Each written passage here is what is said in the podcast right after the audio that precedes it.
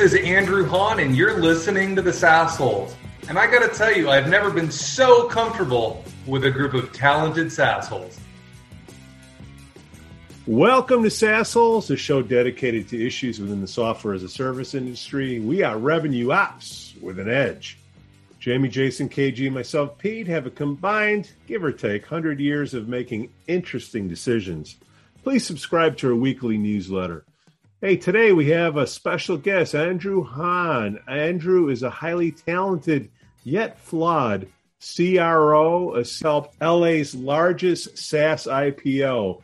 He built three companies to successful exits and encountered two epic career fails. Only two.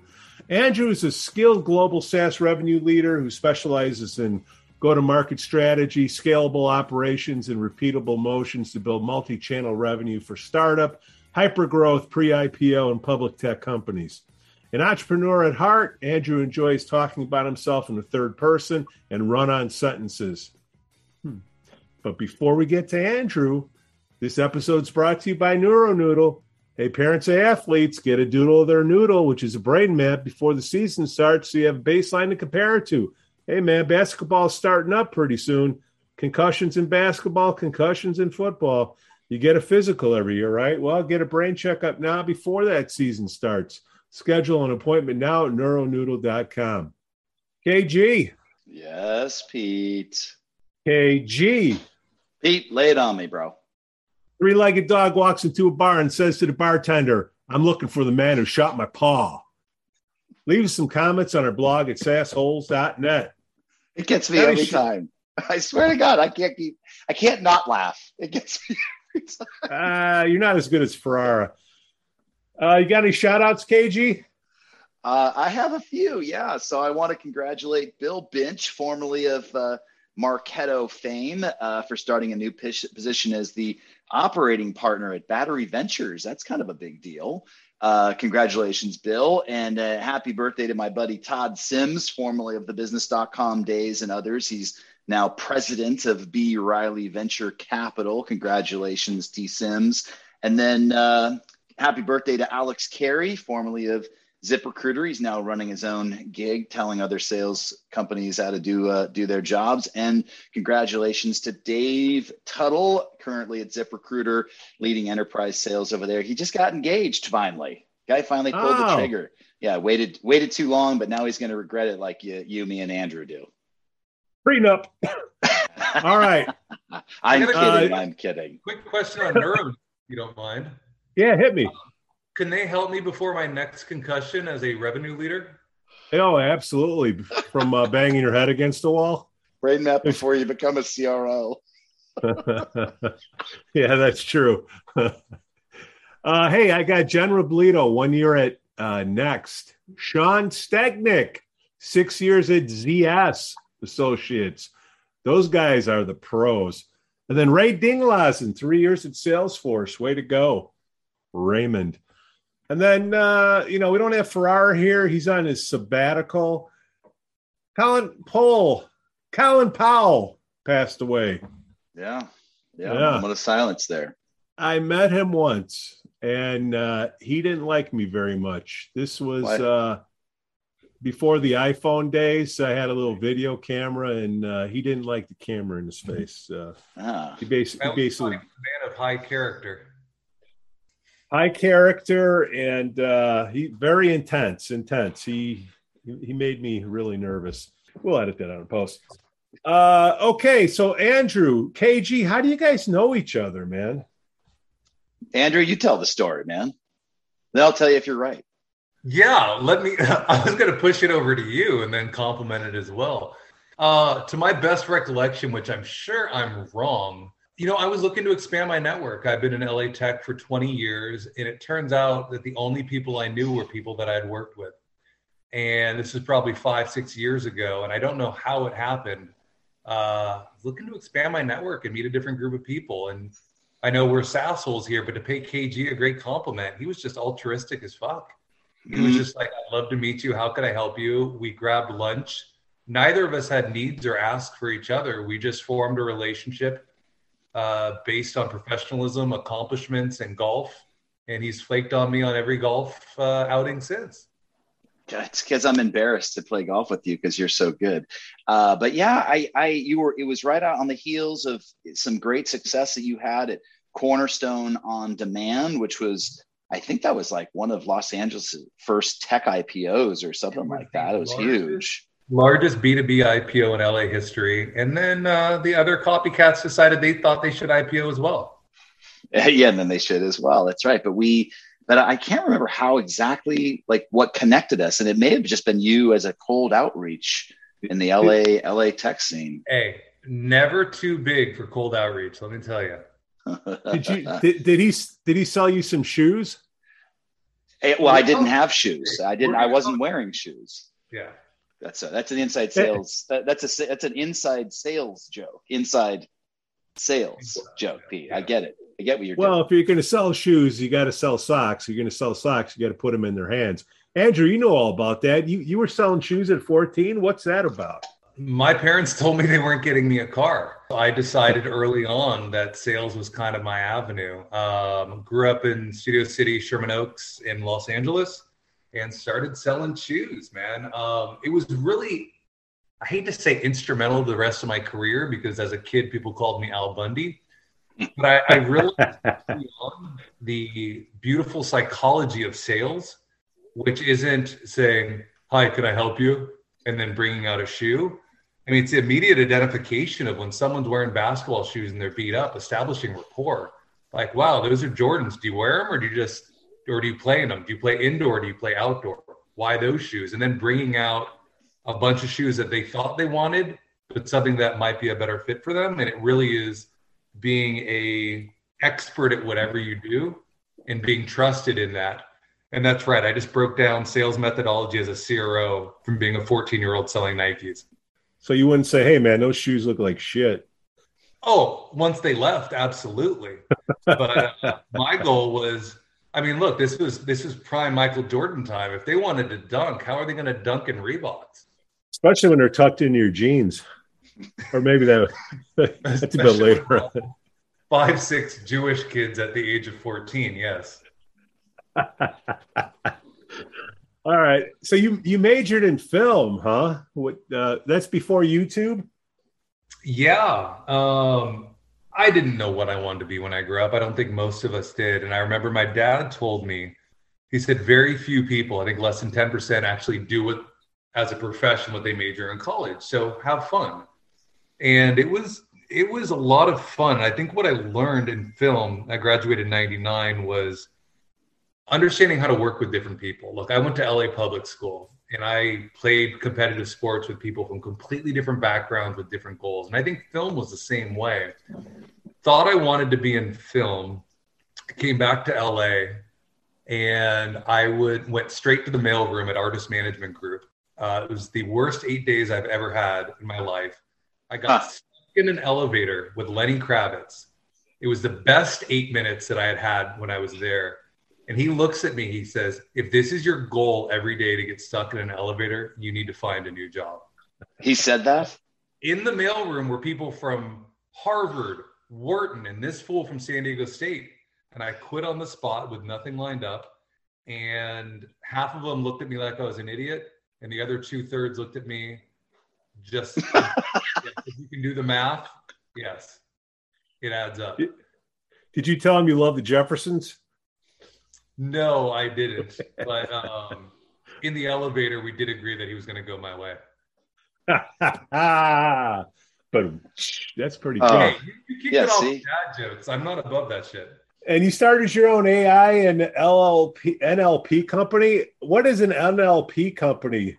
natural language processing, bro. So ah. I didn't know what I wanted to do. And I was very fortunate that I met one of my mentors who I just got off the phone with a great guy named Will Bernstein. I'm 22, he's 24. Um, we got some funding and we were working with, I'm really dating myself. But by the way, there's no one I'd rather date. If you remember AOL Instant Message Buddy, it was early Slack and you went back and yeah. forth. Well, they built something called Buddy Chat which you could say, hey, what's the weather? And it would give you a response. So we built out an NLP to associate with images with the grand idea of customer service. Here's the idea Verizon, why is my phone not working? Well, Andrew, you owe $68. Pay here. 20 years ahead of its time, built out sales, business development, learned a little programming, and actually sold that company's uh, sold that company after two years. So at 24, I had an exit? Question mark? Hmm. yeah. Hey, what a head start. 24. I think I was working 18 hours in a bar. And uh, LRN, what, what's an LRN? What is an LRN? It is quite ironic if anyone wants to Google it. Uh, it was the leading ethics and compliance uh, company. So early, uh, you know, those fun courses you take on ethics and compliance and preventing workplace harassment and FCPA? Uh, So EU data privacy. So post Enron and WorldCom, I worked at this company for six years. It was actually probably the coolest opportunity for me to grow my skill set, where I was a trusted advisor to eBay, Agilent, Sempra, Qualcomm, rolling out global compliance programs. Does that sound boring? Absolutely. But I was 25 years old and I was able to have one on one meetings with people like Meg Whitman on how to run a global compliance program What? what I learned is you don't have to be the smartest person in the room. You have to be an Oh. expert at the one thing that you do well and you could captivate an audience. So I worked there for five years, crushed it. you know, listen, I, you you have a storied career in the LA uh, LA tech scene, and frankly, you know so many uh, so many people. We were talking last week about uh, some of the people that you're reaching out to, and it's like, wow, that's a that's a huge uh, that's a huge list. But I'd love for our listeners to take something out of this besides just hearing about Andrew Hahn, and uh, and you have a um, you have a philosophy on basically why deals are won or or are lost. No, I believe deals are won or lost at discovery. And I think we really need to think about how people arrive to us. The market is so different, specifically today, where actually, let me play a quick game for either of you. Tell me the last purchase that you made that was over a thousand dollars. An Airbnb, a, a An vacation Airbnb. rental. Does that does that qualify? Does that help you? Hey man, I'm a sales guy. I can turn anything into my story. Actually, let me change that, KG, and I am backing up. Pick something where you actually had to engage with someone selling you. Engage with someone selling. house, All right, roof, car, Ju- jewelry, jewelry, Jewelry. for the wife. Yes. jewelry for the wife. Horrible, but I'm going to go with it because I've already changed it once. If you think about the sophistication of the modern buyer, you didn't just go to a jewelry store and say, "Hey, I have $800. What can I buy?" hmm You asked her what you wanted. You did research online. You looked at reviews. You looked at quality. You talked to your peers. The sophistication of today's buyer is greater than it's ever been. If you Sure. want to buy software, they have gone out, they've looked at your G2 reviews, they've talked to their friends, they know they have a problem, they've identified the problem, they know they have a budget. So when they call you, don't say, Hey, can I tell you about my company? The deal is won or lost at discovery because understanding that journey, asking them questions, the, the discovery is a first date. If you get a hug at the end of the first date, you are not going to close that relationship. So, your ability to be empathetic, a subject matter expert, ask questions that aren't a list. Hey, let me go through my 10 questions behind the impetus of a compelling event. Don't have this in place. Excitement that they leave that first meeting with. Look, if you don't have a successful discovery and you don't have that transfer of knowledge, you're going nowhere. You're just hoping that your Mhm. product wins a deal, and products don't win deals. Understanding your unique problems and how they match up to your product wins deals.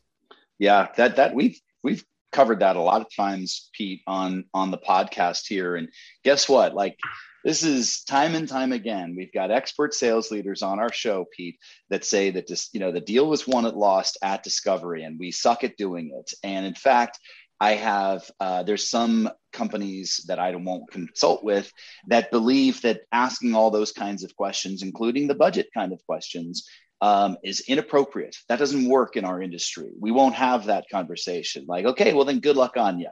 You know, no, no doubt about it. And and Andrew, you said something that was really, I think, real. I mean, everything you've said, by the way, for the last, uh, you know, 22 minutes has been extremely important. But something that was most important was that um, understanding the deeper meaning behind the questions that you're that you're asking i think is incredibly uh, important. I'm coaching a um, sdr train turned to ae right now and i'm helping her understand through the discovery process that it's not just like you said it's not just go down your list of questions. You have to understand like why are they asking those questions? And is there real pain behind the answers that they're you know that they're giving? And i keep telling her remember what you want to accomplish through your discovery is understanding how big their pains are in a quantifiable way so that you can say oh my gosh we've just figured out that you've got a $2 million problem. So for so for the low low price of two hundred and fifty thousand dollars, we can solve your two or three million dollar problem. That's yeah. that's what we're trying to accomplish through discovery, and it's not just this you know this investigation or interrogation where check check check you've asked all your questions like you're trying to really figure out if there's a real pain here well it's interesting kevin you brought up the quantifiable impact i think there's a quantifiable and a qualitative as well Oh yeah. Yeah, what is the pain? Because there are some things that you can't measure. What what is it that you were brought on to do in this job? X, Y, and Z. You're spending so much time in B, but you know, I believe people buy for two reasons: inspiration and desperation. Inspiration, great example. So my house got broken into five years, got broken into five years ago. I had thought about getting an alarm all the time. I knew what I wanted to go. I mean, this is classic ABM. I've seen commercials for ADT and SimpliSafe or whatever it's called. My house got broken into, and the very next day I got an alarm. That is desperation. Inspiration is harder to sell to. So when they come to you believing there might be a better way to do something, that's a tough sell because now you have to educate them. Desperation is my house got broken into, or my lease is up in three weeks. I need a new car they've already they already visualize what they're going to look like behind the wheel of it. They already know the price. They already so inspiration and desperation. If you haven't figured out what that is, I don't know how you sell to people. Yeah, yeah. If if you don't, Sandler does a great job, by the way, of like articulating the pain funnel. Sandler sales or Adam Sandler? Yeah, Adam Sandler does a really, okay. really god. somebody needs to somebody needs to do. Pete, this is where you insert today, Junior, in your editing. Yeah, no, um, yeah, no, that's it's the Sandler selling system, of course, and they talk about um, surface level pains, business level pains, and then the personal pain. Like hey, you know, you're the director of analytics. Uh, uh one of our previous guests, Amos Schwartzfarb, he would go after companies where they had people that had titles of, uh, you know, director of pricing analytics or director of pricing. Because guess what? Their product was to help them um, set optimal pricing across, you know, retail locations. He's like, these people, it was super easy. Their job depended on getting this right. So there was an immediate pain there. And you have to you know, figure that out. No pain, no sale. You have to you have to figure that out. No, no question. Let me ask you this. Why the fuck don't sales reps do it properly?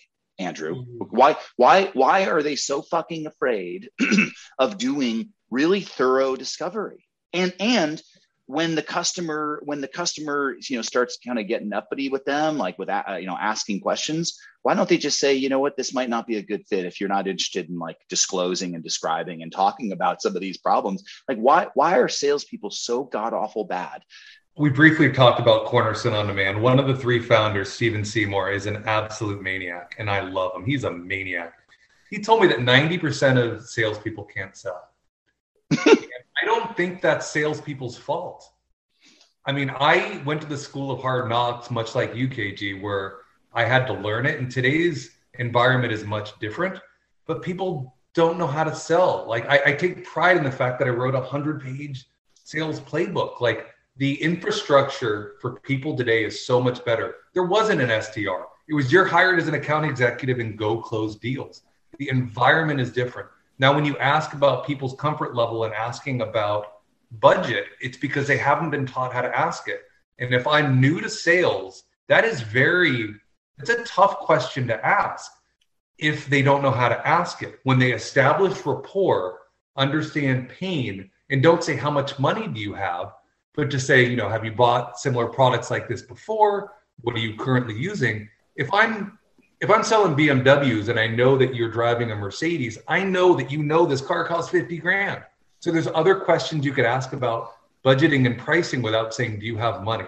So I think there's nuances that need to be educated, but it is a scary question to ask if you don't have the foundation and also how you communicate it. There's a difference between do, do, do you guys have money to buy this? And this sounds like an awesome fit for you guys. I know we're replacing something. Are we going to fit in a similar budget?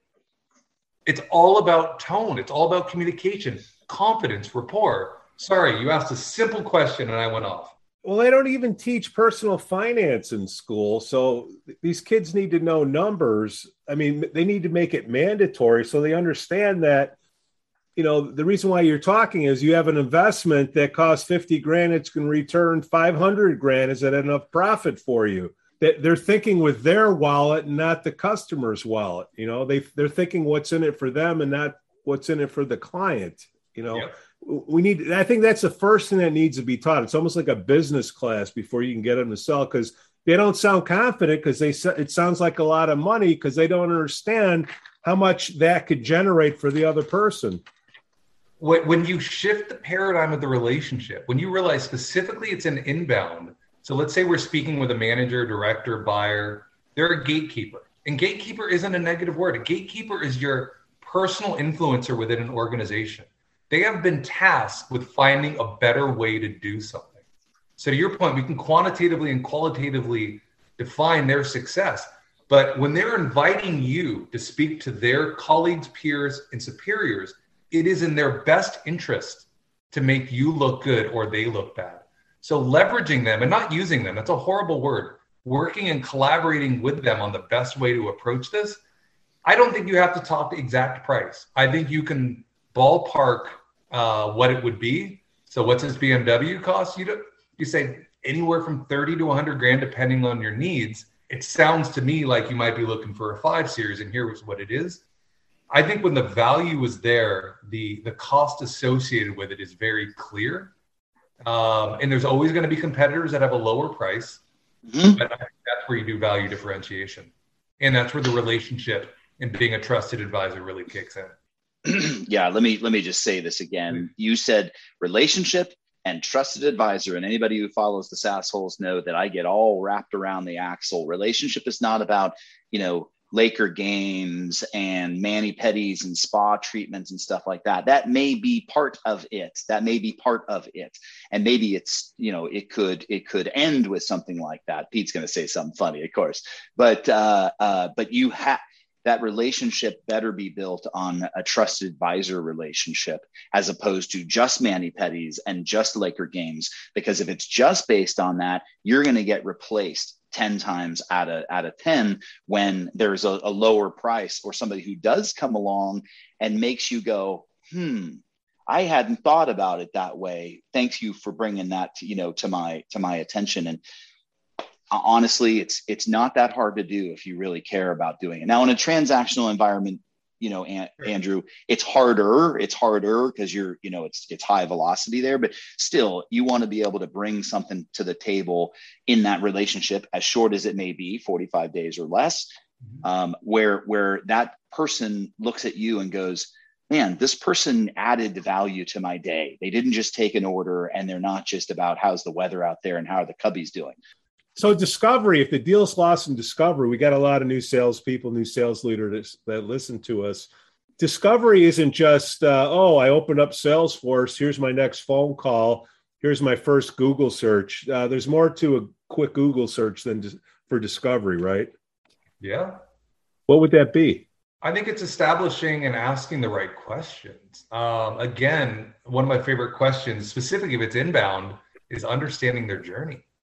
Uh, again, this is all about them. I really see an SDR or an AE, if it's inbound, being a bit of a therapist. Look, people have problems and people want to talk about their problems.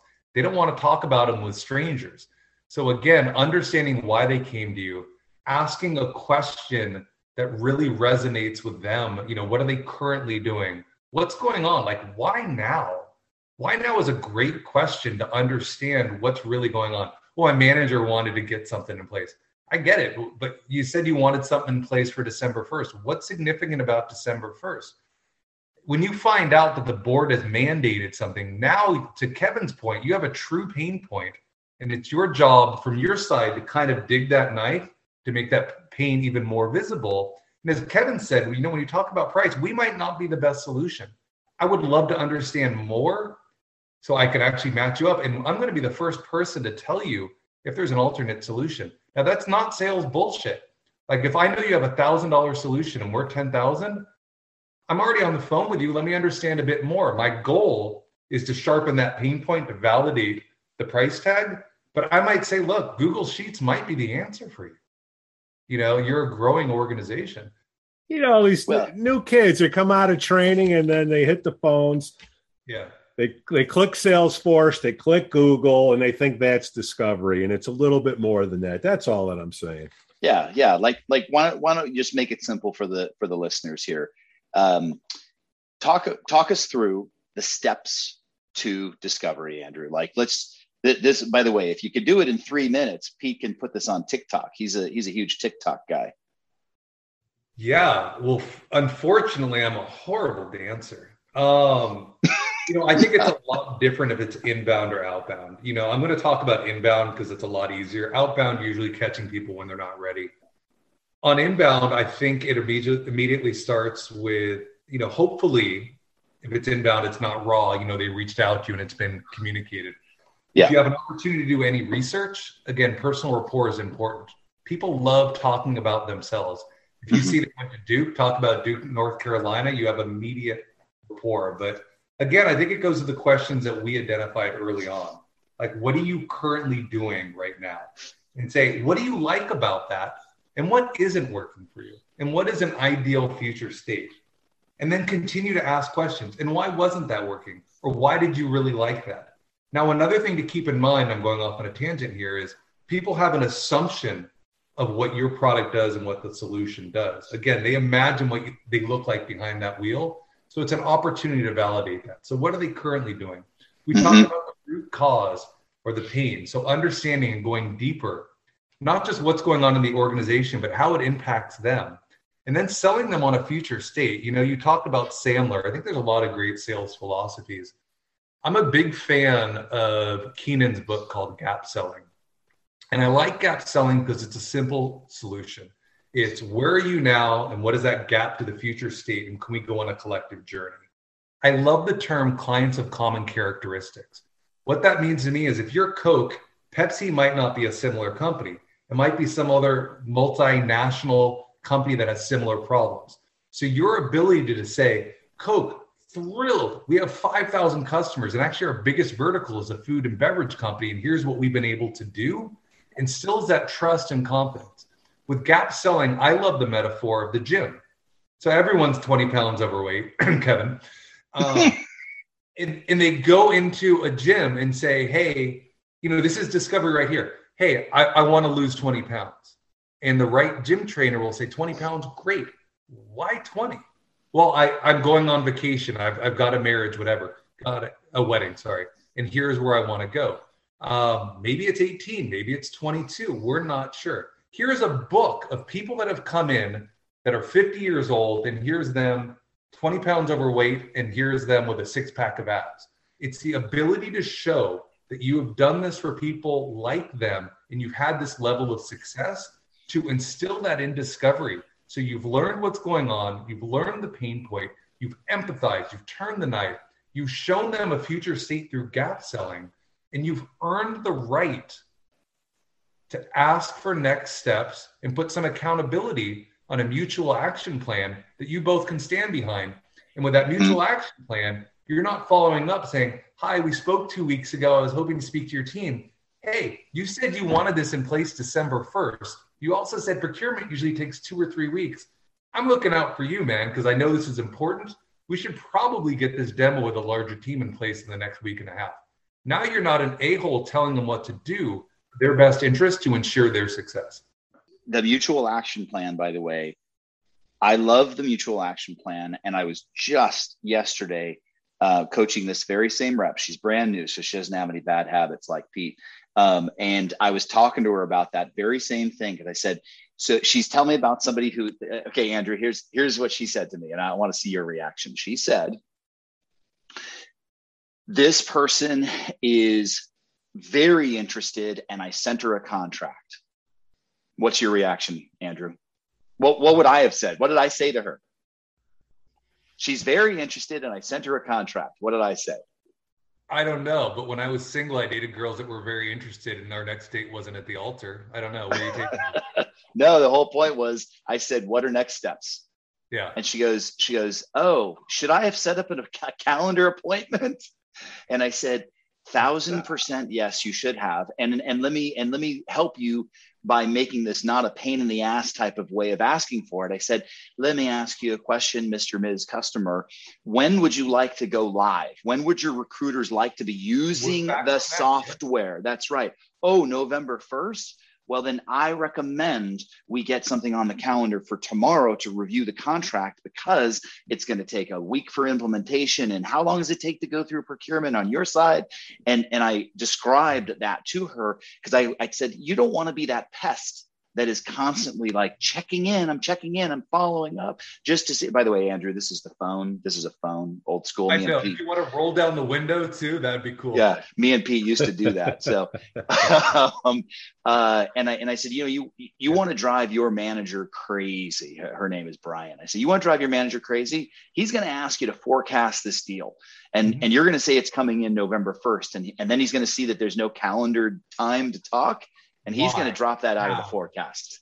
Yeah, yeah he's going to drop that out of the forecast. I love the fact you brought up procurement because again, a young salesperson would say, you know, what is procure, you know, um, how long does procurement take? You know, the better open-ended question is, you know, have you bought software like this before? What does legal look like? What does procurement look like? They're either going to say, "Oh, Jan in procurement is amazing; she'll get back to us," or "I don't know." Then you can be that trusted advisor. You talked about next steps and I have a six and a half year old son I'm coaching in sports, which is such a bad recipe. But the biggest thing that I, I get across to him is a Steph Curry quote, which is separation is in the preparation. Daddy, what does that mean? I said, don't worry, just keep saying it. But your ability to prepare for these meetings, have a game plan and be able to pivot because just I hope, you know, the whole forecasting, forecasting is an art. It is a friggin' art and I always have my my VPs and my sales managers have a list of 10 questions. Every AE knows when they're going to meet on a weekly one-on-one that they can be asked any of these 10 questions for any of their accounts. It's everything from compelling event, uh, authority to buy, timeline, competitor. And you don't have time to ask them on their 20 opportunities, but you pick two of them and you ask three of those questions. I guarantee you they're going to be thinking about this. It's not to get, I got you. It's to help them think about how they're going to win the deals. Because if you don't understand a compelling event, buyer, procurement, uh, what are the threats and the competitive nature, then you're hoping. And I hate hmm. having forecast based on hope. Hope's not a good strategy. So, Andrew, what what is discovery? Discovery is about empathy, man. I think most importantly, you need to be empathetic to why they reached out to you and be genuinely curious. So I have a handful of steps with that curiosity. And again, we're not reading through a list. What are you currently doing? What is the root cause of that pain and our ability to turn that knife to sharpen it? You know, highlighting a future state without that pain and how good that they'll look. Earning the right to ask deeper questions. And again, that comes with empathy and curiosity and being a subject matter expert. Why are they buying? Is it inspiration or desperation? Like, is there a compelling event? Can we put a mutual action plan in place? Most importantly, with this discovery, you're setting yourself up to actually show them solutions and not ask questions in the future and be that trusted advisor. So, hey, Andrew, talk to me further. I really loved how you you talked about why people buy. So, people buy from who, not whom. Let's let's let's talk about that. Yeah, people buy from people they like. That was true when my stepdad was selling radio 40 years ago, and he crushed it. He was so likable.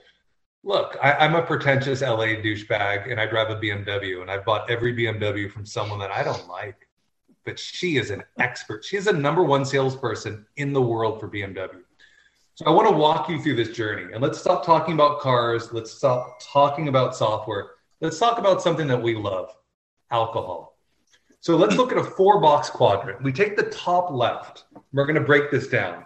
So the top left, the bartender is really likable and they are an expert at all things spirits. You're going to go into that bar and just say, make me whatever you want. Then you look at the top right.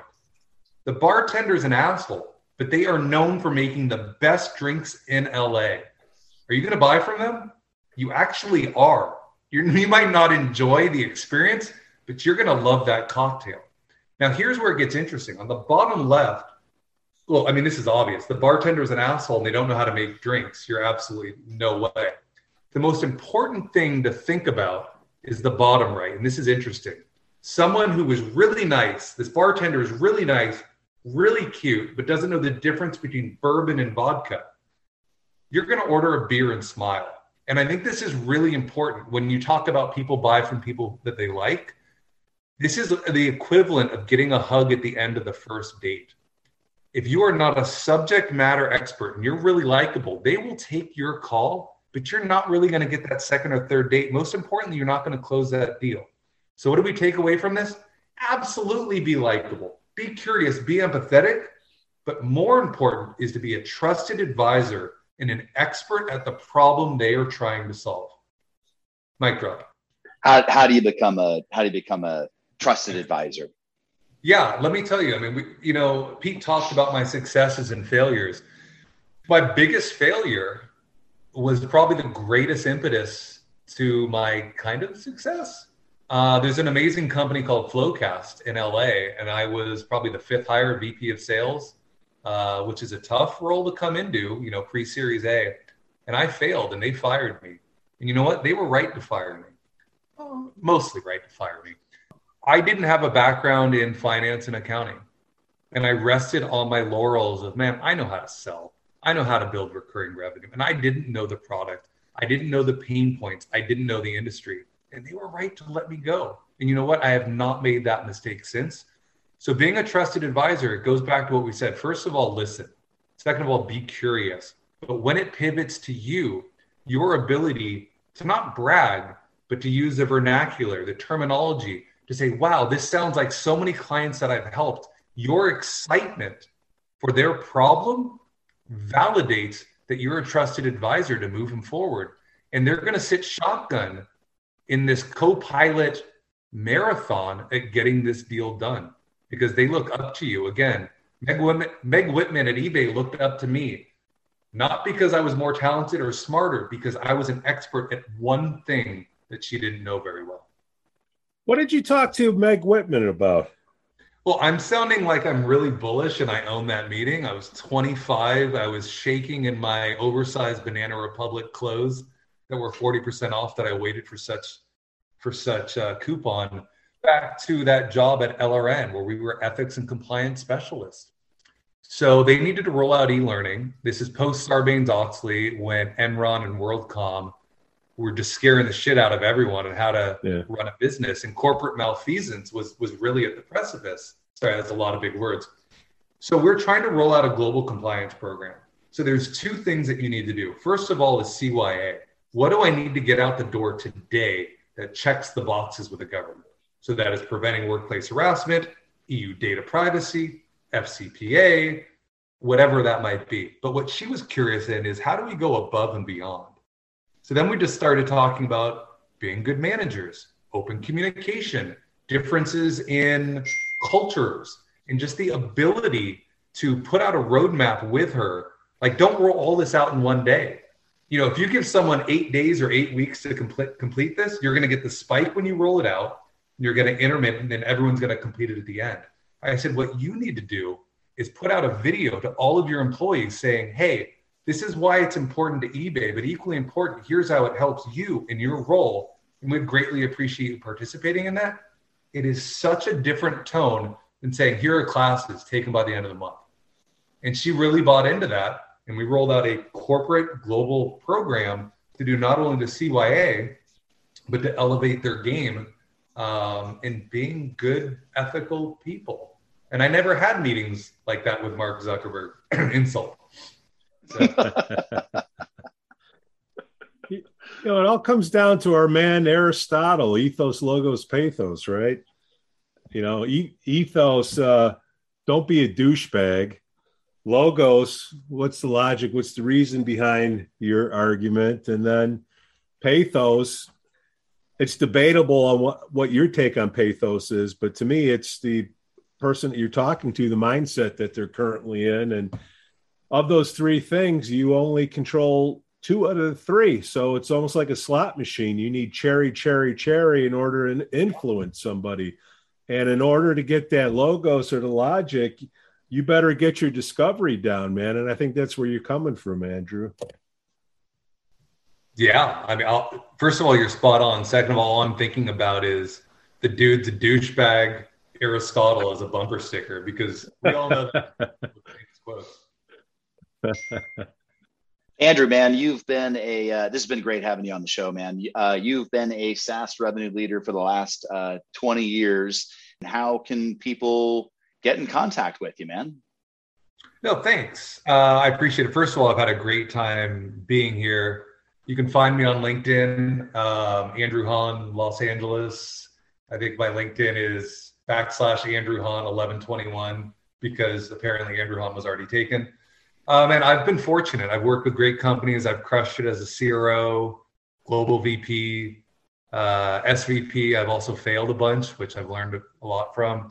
Uh, just stepped away from my current CRO gig, uh, doing some amazing consulting. But I think my next role that I'm really hungry for is a ideal match of culture, opportunity, opportunity, marketplace, but most importantly, uh, relationships. Looking for my next gig. I love consulting more importantly or equally important, I love being altruistic. So if there's any of your listeners that want to schedule 30 minutes that I can help them, let's pay it forward, man. I'm always available and I'd love to help people out. Andrew, thank you so much for coming on the show today. Pete, thank you. KG, thank you. Been great. Thanks for listening to the Sassholes on behalf of KG and myself, Pete. We thank you for listening. We ask you to give us five stars on Apple Podcasts, subscribe to our newsletter and the podcast notes, and you can always buy us a beer on Patreon slash Sassholes. Cue the non-copyrighted music.